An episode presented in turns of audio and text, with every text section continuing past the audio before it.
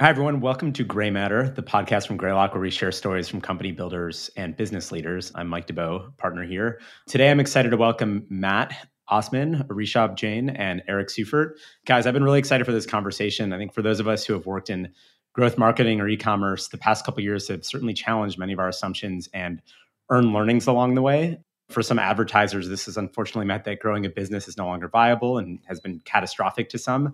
For other marketing friends, we say things have been getting fun again.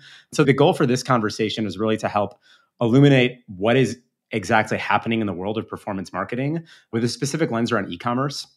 Ideally, you know, founders and other builders in the space will walk away with a actionable set of lessons. So it's okay, and this is a warning up front. It's okay to get into the weeds. Our guests today come at this problem from a different set of vantage points. I'll do quick intros and we'll ask you guys to do the same.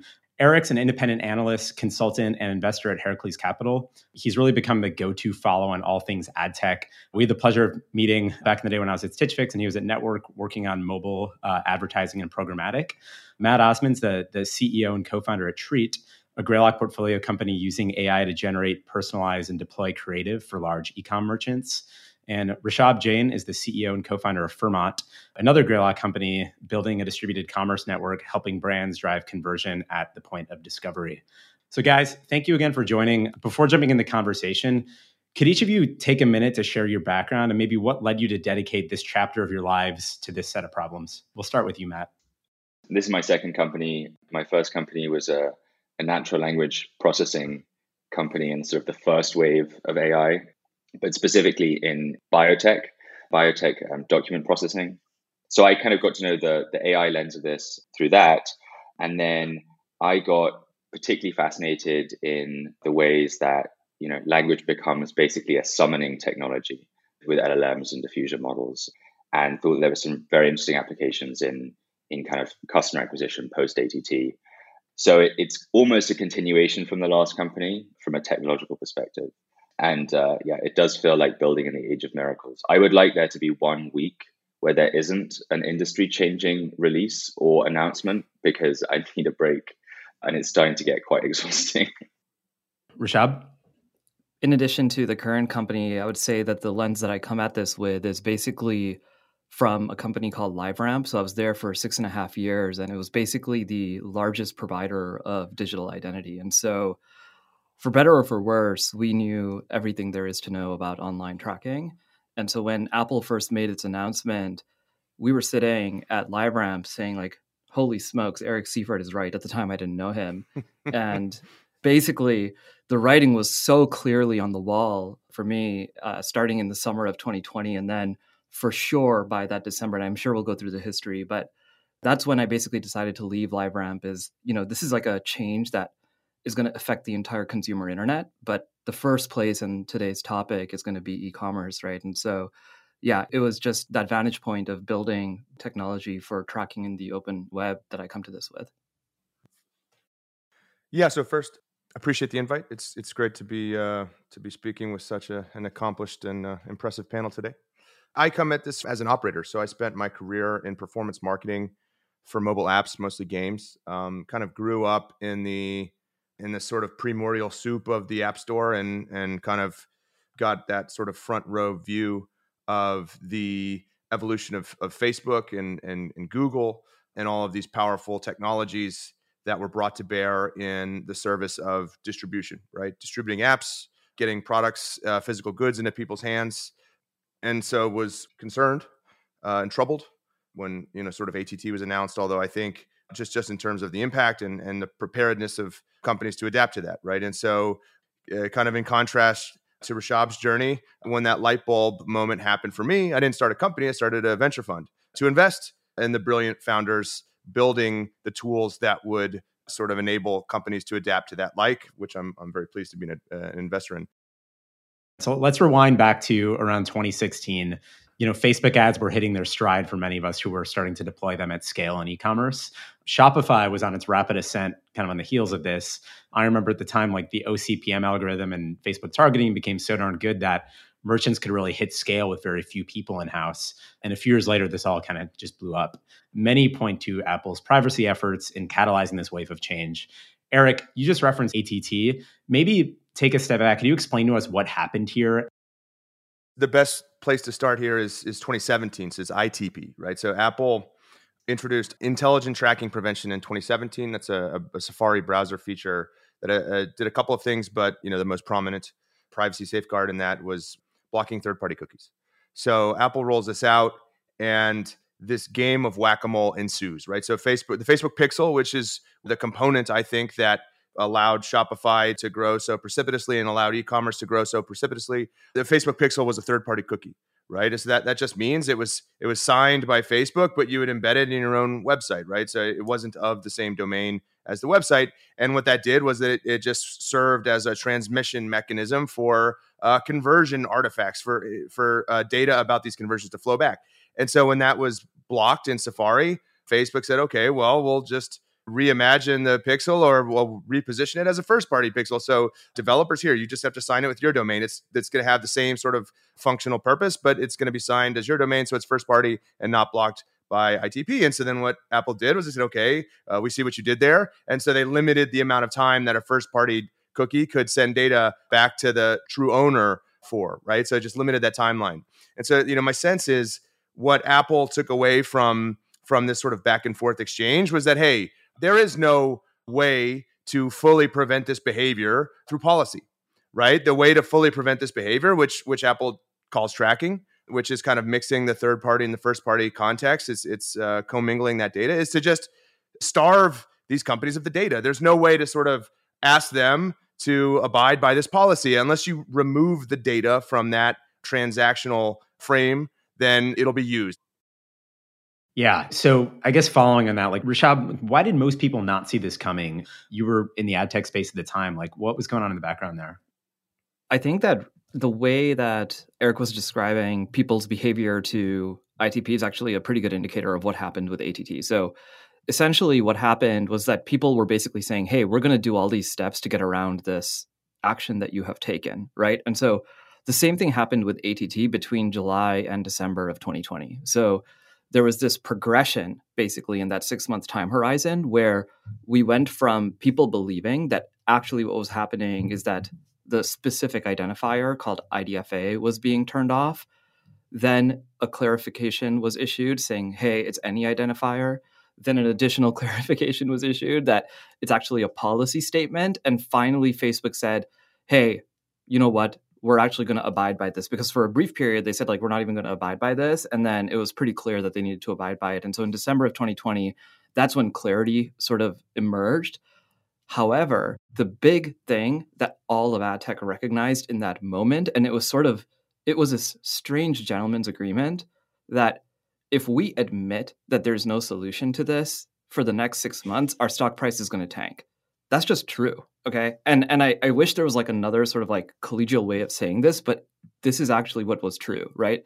Criteo i mean the company that i worked at at that time trade desk there's so many companies who have a dependence on this that basically everybody was issuing statements saying hey we have a solution or we are working on a solution. And so that led the agencies to saying hey don't worry about it. Our tech partners have a solution.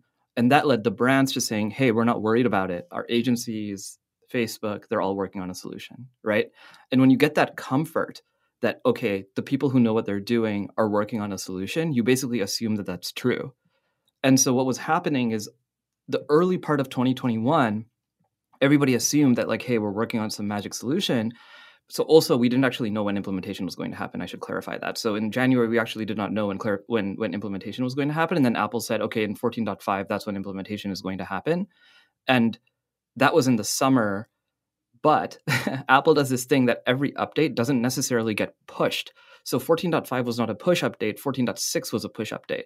So there was another head fake where 14.5, again, people thought, okay, it's not as bad as we thought because 14.5 has happened. But actually, most cell phones didn't update.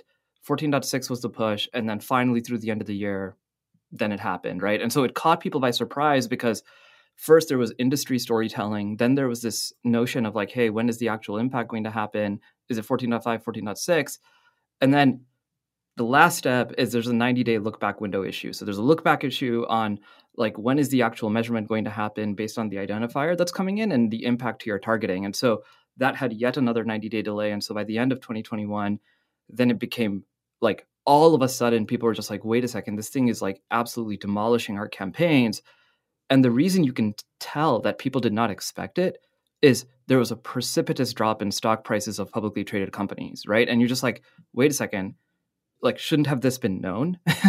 but but I guess it's like, you know, there was a series of events that actually prevented people from fully appreciating what impact was actually going to be felt over what was basically a year. One of the most interesting things to watch happen over the course of 2021 is just how it played out in the industry. Yeah, I mean, for those of us who were sitting on the marketing side of the table, it seems like the response of the ad networks was just to take control away from us. Like, wh- why was that the case? I can give what I think the the reason is. So, at the risk of kind of simplifying too much, what ATT and the things that led up to it, I think, really have done is moved us from a deterministic world to a probabilistic one.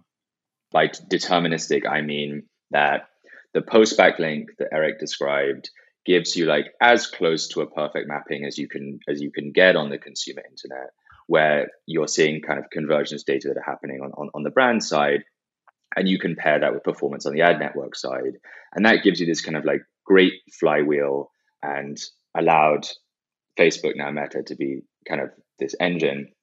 Now because that's severed functionally and you know, there's been this kind of game of, of whack-a-mole leading up to this. We kind of moved to a probabilistic world where honestly, I think the ad networks have made the call that the only people who can really measure correctly or solve attribution or even attempt to are those with very, very large machine learning staffs who understand the space exceptionally well. And so I think what you see on the product side is that the move to like in-house a lot of marketing activities so like advantage plus which is meta's rebranded um, kind of automation suite pmax on, on the google side is an attempt as you identified mike to take control away from the marketer to a degree because the ad networks have the resources and let's face it the the economic pain that they need to solve uh, in order to kind of keep their stock prices high. They're highly motivated and with the resources to do it. So, at a very high level, I think that shift from the kind of world that we're in is leading to, to the product decisions that, that we see from, from the networks. So, Matt, you're kind of bringing us to a topic that I wanted to spend time on, and we're, we're getting into like the impact section of the conversation. Topic being attribution here, and, and look, I'm cognizant you get four marketers together, you could spend hours just geeking out on attribution. So I want to limit that, limit this part of the conversation a little bit, but it is an important topic to get into. So, you know, as you hinted at, ATT moves means that the move to probabilistic attribution is going to become necessary. And in that world, you know, there's much need for like large ML and data. The big question here is do smaller merchants have these tools and understanding? You know, they used to just be able to rely on the Facebook platform to be able to handle measurement as well as like incrementality testing What's happening right now for smaller merchants? One of the things that you can obviously see is that there's a gap in the market that opened for like smaller attribution players to to emerge. So Triple Whale and Northbeam are, are probably the the most obvious ones that have been pretty successful, and I'm not sure would have been successful pre ATT. I think there is a begrudging acceptance now, at least amongst the brands that we speak to, that there's no one source of truth anymore, and the kind of the big topic is triangulation and using like a multitude of different techniques to try and get to the answer. But I think the real question is like for small and medium sized merchants, what are they actually doing right now? And actually, I think there's two big problems that they're facing. The first problem is that attribution has become much more difficult because there's signal loss, right? So when it, when Apple said like, "Hey, you have to get a consumer to opt in," by definition, a certain set of those consumers are opting out, and so you you no longer have that signal. So you now need to, like Matt has been saying, you need to move to probabilistic models. But the bigger problem has become you cannot scale a given channel as quickly anymore. So it used to be the case that off of just Facebook alone, you could build a brand up to like a thirty million dollar a year brand. Now there are brands who are going multi-channel at like five million, right? And this is actually like a big, big change in the requirements of attribution and the complexity and sophistication of that attribution, right? So I talk to merchants all day who are like, man, if I can just keep my current ROAS, return on ad spend, and just scale it, I'll be happy, right? But the problem is I'm hitting a wall on Facebook. If I scale any further, then my ROAS goes down. And so I need to go multi channel. The moment you go multi channel, you need to increase your attribution uh, capabilities. And so then they turn you, you know you can use in platform as long as you have like one channel maybe two channels but you you simply can't once you have multiple channels because then you're competing for that attribution and so that's the moment where it's become much harder and and candidly uh, it has a, I don't think that there are good tools for small and medium sized businesses. That's why they're using multiple tools, right? I don't know a single merchant who does not triangulate, like Matt was saying, between their GA, their third party attribution tool, whether that be Rockerbox, Northbeam, Triple Whale, whatever, you know, pick your pick your third party attribution tool at this point, and and the in platform data. And they're trying to co measure that with what's actually written on their Shopify backend or whatever their backend is, right? And so everybody's trying to triangulate across these channels. And there's also a need for better education at this point because, like, at the risk of getting bashed on Twitter, it's like there's no shortage of opinions on attribution on Twitter either. and so it's like it's getting harder and harder for people to understand like, hey, what is the best way to triangulate how I actually do attribution for my brand? And there is there is actually still a gap on tooling and on education, in my opinion.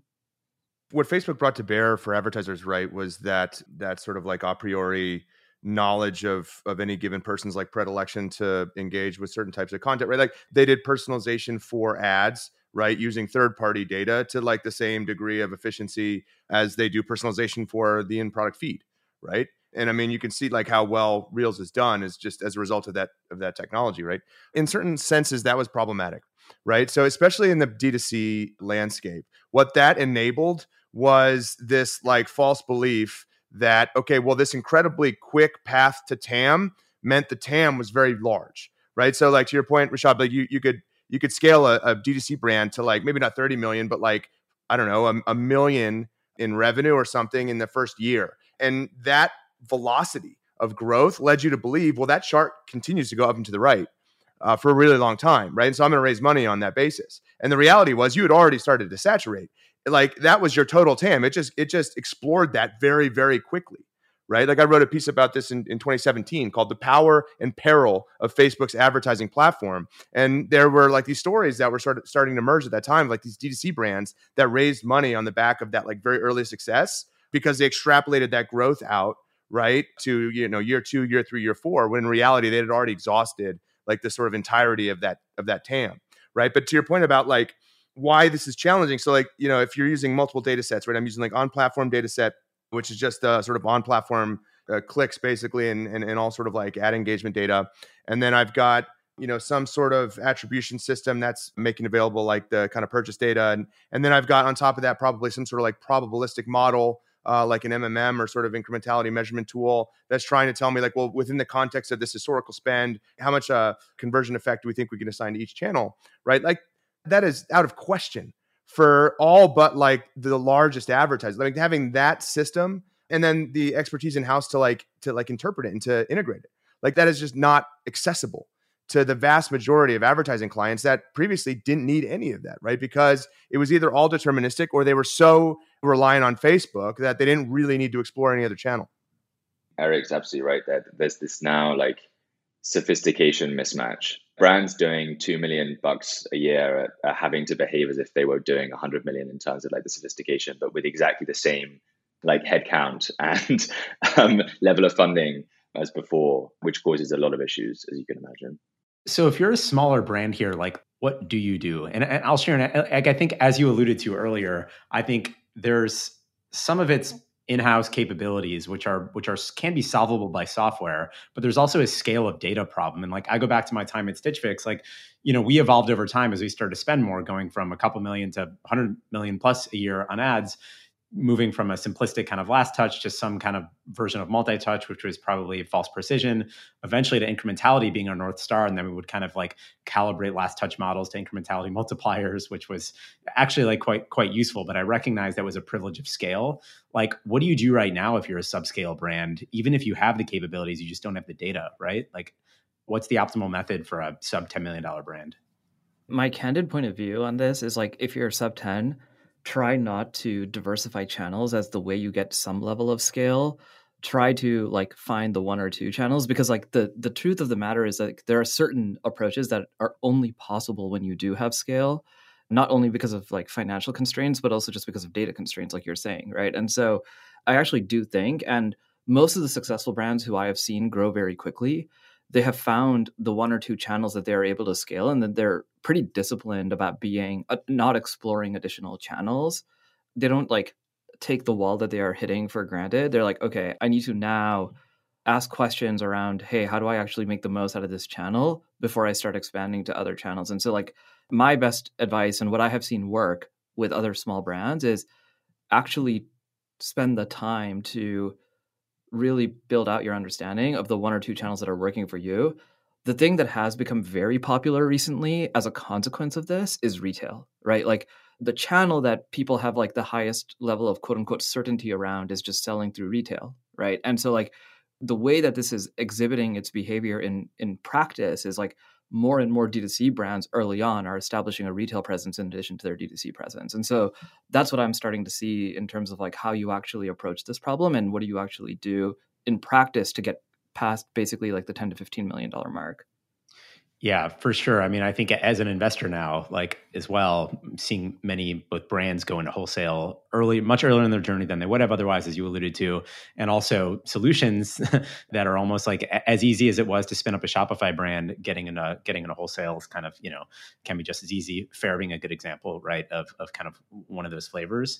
We're kind of moving into the third part of the conversation, which is on you know new solutions that are emerging from from all this, and so just to frame it, it feels like in the Facebook heyday, there was an optimal strategy just to go open targeting, let the OCPM algo do its work, just feed a high volume of great creative and great data pipelines, good measurement, and kind of, you know, just let things happen. You actually needed very few heads to do things kind of in a best in class way. This is starting to change, right? And so to me, this signals opportunity both to be a great kind of savvy marketer, but also uh, if you're building software, there's kind of a new paradigm to work within here. Let's talk about some of the new methods emerging and, and where software builders such as yourselves are poised to benefit. Maybe let's start with some of the stuff going on in the Shopify world. So, Matt, I'm calling on you because we've talked about this specifically a bunch. Like, you know, there's clearly a huge effort on them building out their audiences product now and helping merchants with traffic generation, which is historically a problem they've like stayed out of. As they evolve to a model that looks kind of, dare I say, kind of marketplace esque, what are some of the downstream effects and, and opportunities there? First off, I think that the solution that Shopify has come up with here is actually pretty elegant from a technical and strategic perspective in terms of kind of helping their users achieve their goals because um, obviously they're highly incentivized as well to try and solve exploding CAC problems. We are starting to hear that Shopify audiences is is beginning to show like early promising uh, results, and I know they're betting on it pretty significantly. It's come up a fair amount in their like recent disclosures and, and, calls with with analysts that I know has been covered by by Eric and um, um, amongst others. But it kind of does it strikes the balance of being, I think, compliant with a, um, ATT both in in spirit and in practice. Maybe there's a debate about the spirit, but certainly in, in practice. And obviously, it solves a pretty important problem, which is that Shopify really can't be using sites of brands that run on Shopify as inventory. Like that would not be acceptable to nearly any brand that I that I know.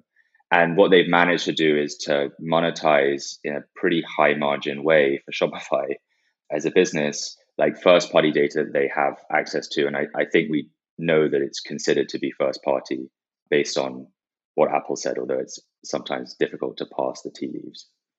Yeah. So you're hitting on maybe more of a meta topic on brands better leveraging their first party data.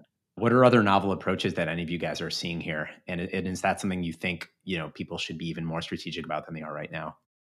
I mean, so what you've seen happen, and you know, to Matt's point, Shopify kind of exists is basically like a, a, middleman, right? They allowed you to operate the storefront, and then they could you know process the the transactions, and they have the transaction data, and so that data is data is theirs, right? Um, in the same way that the iTunes data is Apple's, right? Apple doesn't run the apps that you you know make purchases in, but it gets first party privileges to the data because they run iTunes. Well, Shopify can say the same thing. So I think the sort of compliance argument from that angle, I think it's fine. But you know, it doesn't itself operate a storefront on which it can run ads. And I, you know, to Matt's point, I think it would be unacceptable to the retailers if it tried to do that on their websites, right? But a lot of companies do. They do operate the storefront. Amazon, Walmart. Walmart said it expects to get more profit from its advertising business than any other part of its business this year right? And Walmart's advertising revenue went from uh, two billion in 2021 to 2.4 billion in 2022, right? I mean, that's that's incredible growth. So what I think we're seeing now is this explosion of what are known as retail media networks, right? Because if I can't go to the everything store for ads, which was Facebook, Facebook was the everything store for ads. You want to sell anything. You go to Facebook and put your ads there. Well, now you go to the stores for those specific things that are contextually relevant with the stuff that you want to sell, right? Or where the transaction happens. And so, you know, if you can't facilitate really targeted direct response display ads, well, then you go to the point of purchase and you just try to stick an ad in front of someone's face right before they're about to buy something, right? And then just hope they choose you. And you know, you can make the arguments about whether that's incremental or not. I think a lot of the people that are, you know, you know, that have that have dove headfirst into these networks, they probably are capable of doing incrementality measurement. And like let's hope that they are um, and they're actually getting incremental benefit from that. But I think that's behind the dynamic of what I call the, the everything is an ad network phenomenon, right? Everything becoming an ad network because, well, Facebook's not the everything store now. And hey, that's an opportunity for me to spin up pretty meaningful, super high margin revenue. This is a topic I want to stay on, and and Eric, you know, I, I know you've written about this. Is one of the more interesting areas that I think is going on around around ad tech right now. And even like if I date back to, you brought up Walmart as an example, but if I go back to 2017, it was amazing to me that Amazon could just flip the switch on a new business line, and like in its first year, be at two billion, then 10 billion its second year, and now like whatever it was, 38 billion last year. And so, you know, there, there's one thread of conversation which is shit. You know, media buying on these plays is very like antiquated, yet they're still able to get scale. What opportunity is there around that? I mean, that's a great question. I think any marketplace app platform that has a lot of audience data is, is, in a position to capitalize on that now, right? And they already own the data. Spinning up the ad tech is actually not that complex uh, ad tech people like to to sort of uh, you know uh, uh, claim credit for like exploring this like incredible innovation but the reality is it's mostly commodity tech right like the, the value is the data and how you extract and how you extract uh, you know insights from that right but if you have a lot of first party audience data you can utilize that right now uh, and, and, you don't necessarily even need to build your own ad tech. Yeah, you could just monetize the audience data. That's a lot of these like so-called retail, uh, retail media networks don't actually have any impressions that they sell. They just partner with DSPs to make their audiences available for buyers that are similar, that are exploring customers in that space, right? So that I mean, they're they're literally just handing data over to a DSP and allowing that to be purchased against. So I mean, eh, but any I mean, like, and you've seen this happen. I mean, Uber just at the end of last year talked about this new advertising initiative. Uh, you know, Instacart is is expanding has been expanding their ad platform for a really long time. Um, but I mean, you could look at companies like Ulta Beauty. I mean, they don't have that many audience profiles, but it's enough to where if you're selling beauty products, you want to uh, activate those uh, in an open programmatic environment. So it's like a list is literally as expansive as every company with a decent size set of audience profiles. One interesting thing you said is the technology to actually launch your own kind of retail media network is actually not super complicated. And I'm curious for for Matt and Rishabh if you have a point of view on that as well. I have a just a quick story about like one of our customers interacting with a retail ad network that kind of touches on both the current state of play and, and also the first party data. So this company realized based on image data, so like who was responding to what creatives, that they probably had people who who were like really into golf and they didn't sell a golf product. It was an apparel company, they didn't sell anything involved in golf. So they went to Dick's Sporting Goods and said, okay, we want your we want to like advertise against your your ad network. At the time, this was a few months ago. I think the the sophistication of the buying process was a little bit, you know, steak dinner, Madison Avenue, 1970s, but it's getting significantly more sophisticated because there are some kind of like third party things that you can that you can spin up. Yeah. All right. I want to talk about your companies a bit. So Fermat is kind of indicative of, of a broader paradigm of kind of distributing through content. Maybe to get into Fermat, Rishabh, we take a step back and explain maybe the evolution of influencer marketing. Yeah, for sure. So, like I was sharing at the start, the the reason to to start the company was actually because of the problem statement that you can no longer track people from one website to another. And so, the question that we started with was, what does commerce need to look like if you can no longer track people? So, like, let's just pretend it, like no matter what you do there's no tracking right so basically somehow just this the evidence of a transaction has to somehow tell you something about where the person came from the only way that you could accomplish that is that every store is one to one with every piece of content that you launch, right? That's that's like sort of the most extreme v- version of reality is like, hey, if you launch an ad with this creative, it points you to this store. If you launch an ad with this other creative, it points you to another store, so on and so forth. And so there's a unique full store for every piece of creative that you launched. And then that was basically where we started. We said, hey, why can't we do this? Is it like actually that hard to do? It's work, but not super hard, right? So that's actually what we ended up doing is we ended up making it possible for a brand to launch a unique store for every piece of content that they launch. And at the time, the thesis was okay, the most engaging content right now that is actually attracting buyers to D2C brands is creator content, UGC content, this type of content. And so basically, what we did was we said, hey, why don't we create a mechanism to make it basically trivial to have a store that makes it feel native to that type of content? and have the consumer feel like they're engaging with that content all the way through to the transaction. And importantly, on the back end, if the transaction happened, you know with certainty that it came from that particular ad, and there's no no need to track in the first place, right? And so that was the basic idea, and that's sort of like where we're where we're going. And it turns out that when you do this, not only are there tracking benefits, but there's also conversion benefits because people actually like the fact that they're in a shopping experience that's native to the content. But yeah, the, the entire reason for the company to be is because, especially with the third party cookie going away, like once we get into next year, you're going to have to have systems that are self contained and, and closed loop, right? That also, by the way, just to very quickly talk on on the previous topic that's also what makes me super optimistic about retail media networks is because it's an entirely closed loop system right? And so the question is like how do you make more closed loop systems available on the open web? And we're just going to be a participant in that. One issue i've had with some assumptions around different for lack of a better term influencer marketing plays i've seen is they neglect the fact that influencers are also subject to the same headwinds that other brands are facing on kind of hitting their full extent of their reach.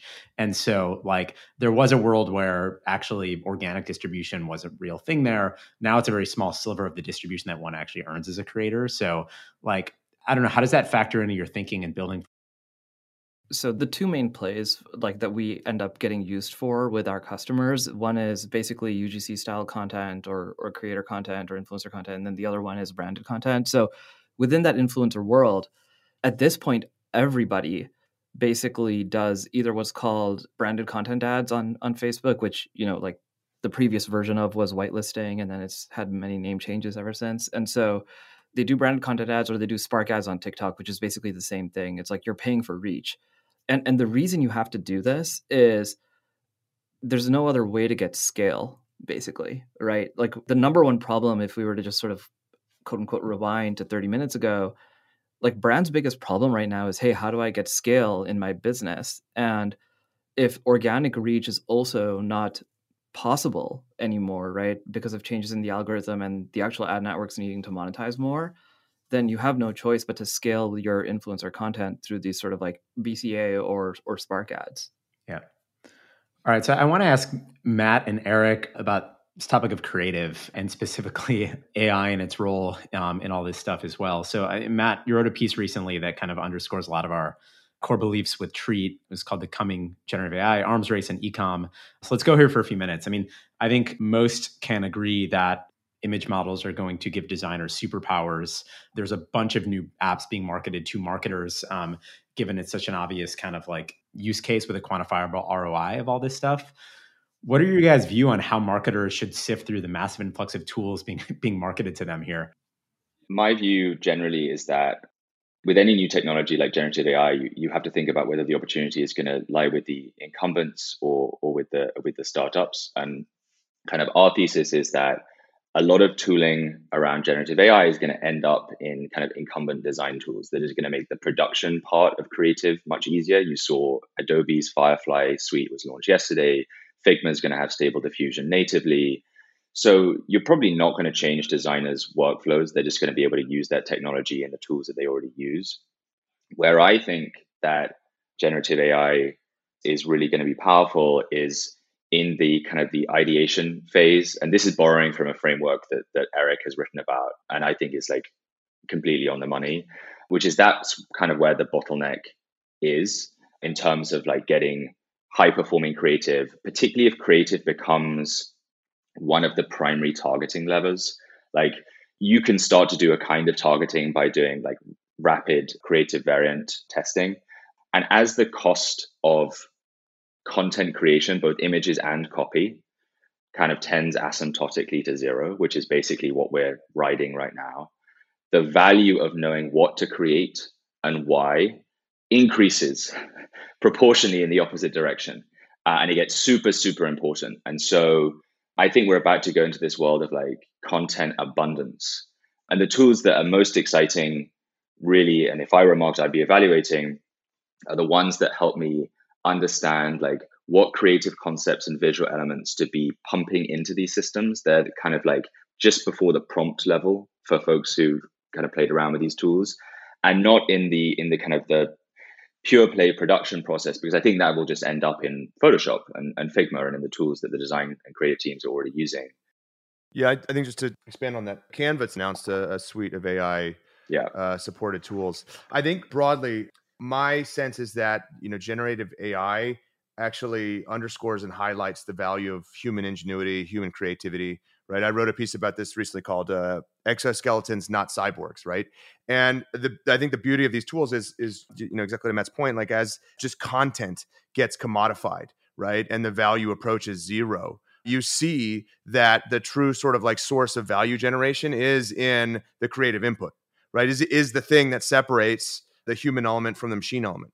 And so my sense is that you know marketing teams adopt th- these kinds of tools sort of like most efficiently and effectively as efficiency unlocks for individual members of the team right? Like there, there are always a lot of risks with total marketing automation you know even prior to generative ai and my sense is um, first of all you can't just hand over the ad production process to facebook or to google. You can't do that right? Their incentives are different from yours right? And you will see that you know they were they will very quickly iterate themselves into ads that that may not be in that may be totally inconsistent with your sort of like brand guidelines brand standards right? You just you can't outsource that. You have to own it right? Or you have to use a third party tool that integrates with them right? I've just seen a lot of people immediately jump to this sort of like logical endpoint of generative ai allows us to completely automate everything and i think that's a mistake i think these things still need to be somewhat siloed and integrated right but with human oversight and my sense is like with ad creative, like Mike, you're exactly right. Like that is probably the most obvious commercial use case for generative AI. And I would just be very, very careful about A, outsourcing that to any sort of third party that also incorporates that into the media buying process because their incentives are not aligned with yours. Now you can use a third party tool for generative AI creative. I think that makes a lot of sense but I wouldn't anchor that into the actual ad network itself. Uh, and then the other thing is, I think it's just going to showcase exactly how valuable creative directors, heads of ad creative, right, how valuable they were in this process and how sort of like competitively advantageous a really good one is. Yeah, I completely, I completely agree with that. And I think also just to piggyback off that and, and maybe take it one step further is that and again, this is going to sound like such a love and I'm just going to quote Eric from one of his one of his posts. But the opportunity here really is to take the intuition out of the ad creative production process and allow everyone to sort of specialize in what they're great at. So like I'll give you an example. Like we build a tool called called Lookalike Creative that will basically take every single image that's ever been run by a brand, including statics, video, including copy, and pull out all of the visual elements using like a bunch of tagging and, and captioning techniques and stuff to identify patterns and correlate that with goals that you care about or demographics that you care about reaching. So it might be that images with beaches in tend to perform very well with women 18 to 25 living in the Midwest, for example. And one of the things that we found is that the model is like particularly good at identifying something it's just very hard for a human eye to perceive, which was that we were working with a beauty brand and there was one specific kind of marble bathroom and it was a specific kind of marble and it just happened to be like really really eye-catching for, for the machine that was like highly correlated with uh, ctr which was the thing that they were trying to optimize for. And armed with that the creative team can kind of do its magic and, and like focus on, on on the stuff that they're good at. But the pattern matching like across i think this was like you know across 15000 creatives right? That's just not something a human really should be either manually tagging or, or, or reviewing themselves. Like that should be kind of outsourced. So I view us as basically being a little bit like a, at a crossroads where we're going to allow the growth marketers and the design team to specialize in what they're great at. Put on the plate of the machine some of the tasks where like machines are just clearly stronger potentially layer on things. You know, you could think about layering on some kind of data corps as well that would allow brands in a similar way to an agency has kind of eyes on accounts. You could allow people to opt in to sort of share visual elements that are working for me with other brands, you know, to, to create some kind of shared intelligence. But the value, I think, is going to be in that specialization. We certainly had this meeting. It was a weekly creative growth sync where it was delivering kind of insights from all the creative that uh, whatever these five designers were producing and saying here's the stuff that worked here's what didn't. People actually love tying their efforts to like business metrics which was oftentimes not the case like beforehand. Like, i think the optimal amount of human in the loop is not zero but you could probably make that process a, a lot more efficient by what treat and others are, are kind of working on here. Yeah absolutely and i think really understanding the why behind like visual elements and, and, and why they're load bearing or not and then also being able to like rapidly create tests at scale that hit multiple different goals or multiple different demographic groups because like time was a constraint for content creation that's you know not going to be as real a constraint anymore. And the other point that eric made i think i think is important which is that i have heard some kind of marketers say well you know well surely this will just be done by meta because they have like you know the best generative AI people in, on the you know on the planet, and like this was kind of be rolled into the tooling that Meta has. And I think that's a critical error because, as Eric mentioned, if you're a D2C brand or an ecom brand, your brand itself, as in like your brand identity, is one of your core pieces of IP. It's not strictly IP, but like one of your kind of core pieces of value. And to outsource that would be like pretty foolhardy or like very brave, depending on how you thought about it, particularly given the, the like the incentive mismatch that's been identified. And you kind of see that strange creative race to the bottom that we saw in like some mobile gaming creative strategies caused by that exact effect. And uh, most of the brands that I know would not allow people to do that. So there's this there's this interesting window where I think a lot of folks looking at the market, investors, operators, people who are kind of just generally interested, looked at the last wave of kind of ad tech and what tended to happen was like a sort of reverse whack-a-mole or maybe it was kind of whack-a-mole which was that a company would be launched it would have a, an interesting lens on improving the media buying experience or you know some aspect of paid media. And what would happen is that the social the ad networks would incorporate that functionality. They would they'd kind of build it out and a lot of like very well funded venture company you know venture backed companies got kind of destroyed that way. There's a unique spot right now i think where there are some things that the ad networks just can't build and wouldn't be allowed to even if they could. And so it's slightly i hate to say it different this time but it is slightly different this time for some of these tools because of, of the constraints around att and and, uh, and, and kind of like brand identity Let's maybe move to one last loaded marketing term and then we can ask a, a, set of closing questions. But personalization, right? So I think marketers have been talking about this for years. I ran performance marketing for a startup that was supposed to be a personalization company. I don't think we nailed it. There's a bunch of different reasons why now might be different. I guess, and I understand it's a broad topic, but Eric, I'll, I'll direct it to you to start. Like, how should people be thinking about personalization given there's much new promise in this new world of you know ability to get more precision on this how should folks think about this topic?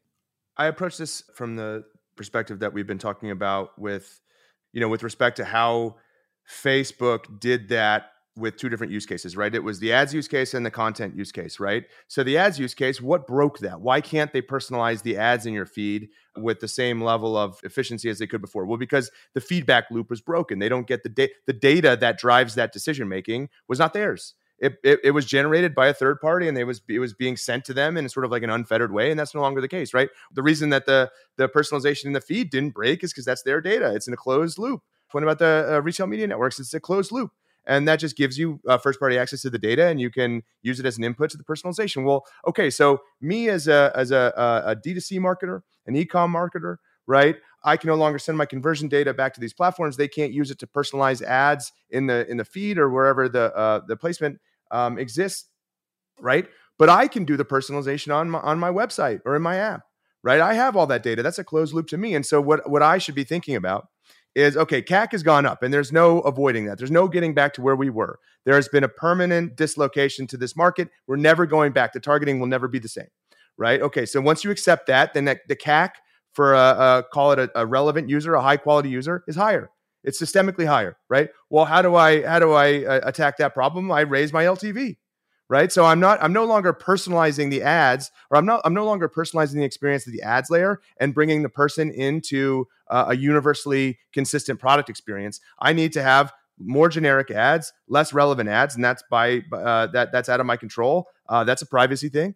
And then I need to sort of personalize the in product experience such that I'm driving up AOV, I'm driving up LTV, I'm driving up conversion rate such that, you know, I'm matching that increased CAC with increased LTV. And that's where I think personalization comes into this this new dynamic. It's I need to ingest that into the product experience, super serve the good users when I acquire them for more money such that they spend more in my product. Yeah, this is a great opportunity to plug two portfolio founders who aren't here. Uh, Builder that does on-site personalization, and then Postscript on kind of downstream SMS marketing as well. So yeah, I, I definitely believe like if you follow on this logic, like there is a thesis that brands should be investing a lot more in kind of like downstream both conversion and retention. So there's obviously been a, a rich conversation on a bunch of different opportunities that are emerging from this this chaos here the headwinds are still very real for advertisers, right? But I are on the side as an investor of being excited about new platforms and business models that can emerge. Is now a time for folks to get more optimistic on ad tech as a category? And I think, you know, a lot of investors over the years have kind of underestimated how massive some of the outcomes were. I referenced the trade desk, but like for every one of those, you have dozens that were crushed by platform risk or something else existential how do you guys think about opportunity here as mainly through an investor lens but also as entrepreneurs on kind of the broader topic of ad tech? I would think that there's basically like a couple of very interesting opportunities. So the first one which we haven't spent a lot of time on is like what's going to happen when the third party cookie goes away from chrome. Because basically itp took it away from safari in 2017 and we actually know we can monetarily ascribe the value of that loss because every ad tech platform gets 30 cents on the dollar for Safari versus Chrome. So like you kind of have a pretty good uh, long set of data to like describe how impactful the loss of the cookie is going to be for Chrome, right? It's basically your ad effectiveness is going to drop 70%. That's a lot, right? And so I would say that like the very first thing in terms of opportunities, especially with AI and machine learning models getting better, is hey, what are things that are totally cookie independent in terms of serving relevant ads that you can possibly start to train on right now while the cookie still exists for the next nine months?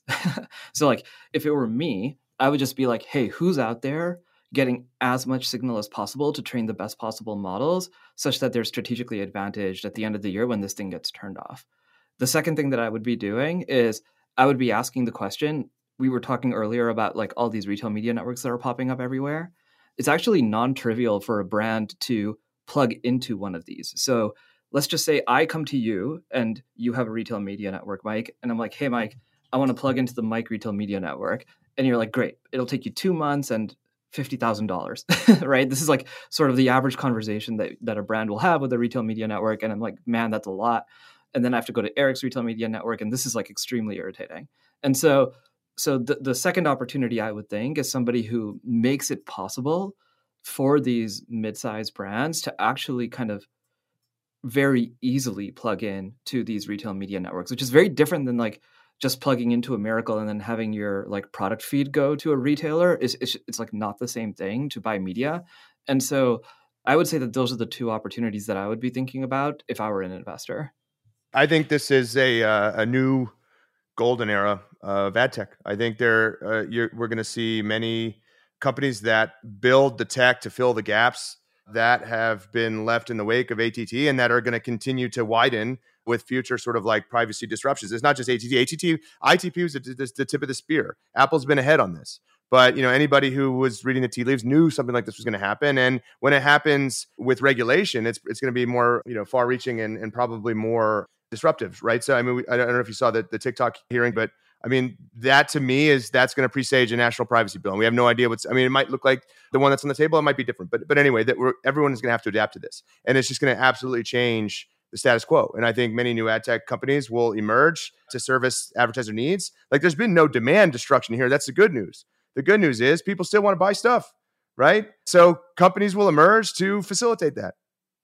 Yeah, I agree. I mean, I think people are just going to have to basically rebuild their entire uh, ad tech stack from the ground up. Because if you think about it, Facebook was doing, uh, we're, we're singling out Facebook, but for, I mean, for obvious reasons, but, um, you know, they were doing so many jobs, right? They were, they were the everything store for ads. They also basically took on an agency role in part of their automation tools. Like they really built out their tooling like pretty successfully. So I think there's a, a huge, a huge opportunity caused by this, by this dislocation and I and I also I think that one of the things that if I were an investor and an operator, I'd be looking at is what are the second order effects of content being free? So the thing about the internet that was extraordinary and broke a lot of people's brains at the time who were trying to apply like old school business models to what would happen on the internet is that like distribution was free. And so you would the, all the case studies that you would have at like Harvard Business School or whatever would be like, oh, it's like a newspaper but on the internet. Oh, it's going to be like classifieds but like on the internet. Like we have a web page now. Everyone has a web page. And then some weirdness really happens when distribution goes asymptotically to, to zero. And if the same thing is about to happen to content broadly, images and copy, some weirdness is about to happen. And that's a good place to make money sometimes. All right. So my final question, and it's really an extension of this, is you know we've we've kind of been deep in the weeds today. Some stuff grim, some exciting, some tactical. Like for the closing question, and I'm leaving this intentionally vague. What's one idea that you're most optimistic about in the years ahead around all this stuff? Matt, you got to go, man. I feel so inspired after the way you closed the last one. It's like you got. Uh, that was going to be my closing thing. I did. the one thing I'll, I'll just say is like I, I'm obviously very in the weeds in in like image generation eh, more so than than, than copy generation, and I have consistently been amazed at the pace at which things move. There are things that were on our product roadmap where I sat down with our head of machine learning and said, "Yeah, we should think about getting to that, you know, in a in a few months' time, and then someone will do it on Reddit." So I think we're very close. A tactical instantiation of generative AI technology that's going to come very soon, like much sooner than I thought, is short form video. Like text to short form video is much, much closer than than we thought. Like I thought it was a year away. I give it two months at this at this pace. The Runway's demo yesterday kind of blew my mind, and I'm just dealing with the ramifications. So I'm I'm like broadly exceptionally you know positive on a bunch of different tools for like creation and now we need to probably have better filters and uh, better upstream tools to work out what to create. I actually got asked a question on Monday, so we do like a like a meeting every Monday where we're, we we try to zoom out a little bit and and ask questions about the business. And somebody on my team asked me, he's like, "Hey, can we take an inventory of where all in the business we're using AI?" And I'm I'm just going to try to keep this relevant for ecom operators, but I'll just share the personal anecdote. I had never done this before, and I'm glad that this teammate of mine asked us. And I was just like shocked at all of the places where our workflows were already impacted. So like our sales team was already using AI for like like call note um, generation. Our marketing team was already using AI. Our engineering team was already using AI. Our product it, it was just everywhere in our workflows, and I could see the pace with which it was improving our, our operating velocity. And so like one of the things if I were an ecom operator that I would be asking is yes, you should be thinking about it in the context of your ad creative, like a specific workflow, but really something to really be thinking about is where are all the non-obvious places in my business workflow that it could impact the way that I do my work? And like ask the question, hey, should I just be using some of these tools to improve my margins, right? Because basically, like, yes, look, CAC has been permanently impacted, right? And so the next set of questions in order to like actually get strong EBITDA as you're growing is how do you actually improve the overall efficiency of the organization and and it's like worth inspecting and asking where are all the places that I can create leverage in the organization by using some of these tools. I think that's like a like I was shocked when I took inventory on Monday and so I think you know, it could surprise people as they do this. Yeah, I would say that. So if you think about ad tech, it, there's kind of three buckets of use cases, right? So there's targeting, there's measurement, and then there's ad serving, right? The ad serving, I talked about that's pretty trivial. Targeting, permanently degraded, not much you can do about it, right? Measurement, where I'm optimistic is that there will be technologies, tools, you know, methodologies that are probabilistic that emerge that reach the same level of performance, of efficiency, of precision as we had in the deterministic environment right? I'm hopeful that that happens. I'm optimistic that that will happen, right? And that solves a lot of problems. That solves a lot of problems that were masked in the previous environment where everyone thought this was totally deterministic. It wasn't, uh, right? And so I think if we actually invest more into those methods, into those tools, into those technologies, we'll actually be superior in some ways to than what we had before. Now, the targeting, again, can't do anything about it, but the measurement side, I do think I'm very optimistic about the things that can be achieved with that. Thank you guys so much. It's been a great conversation. We appreciate it.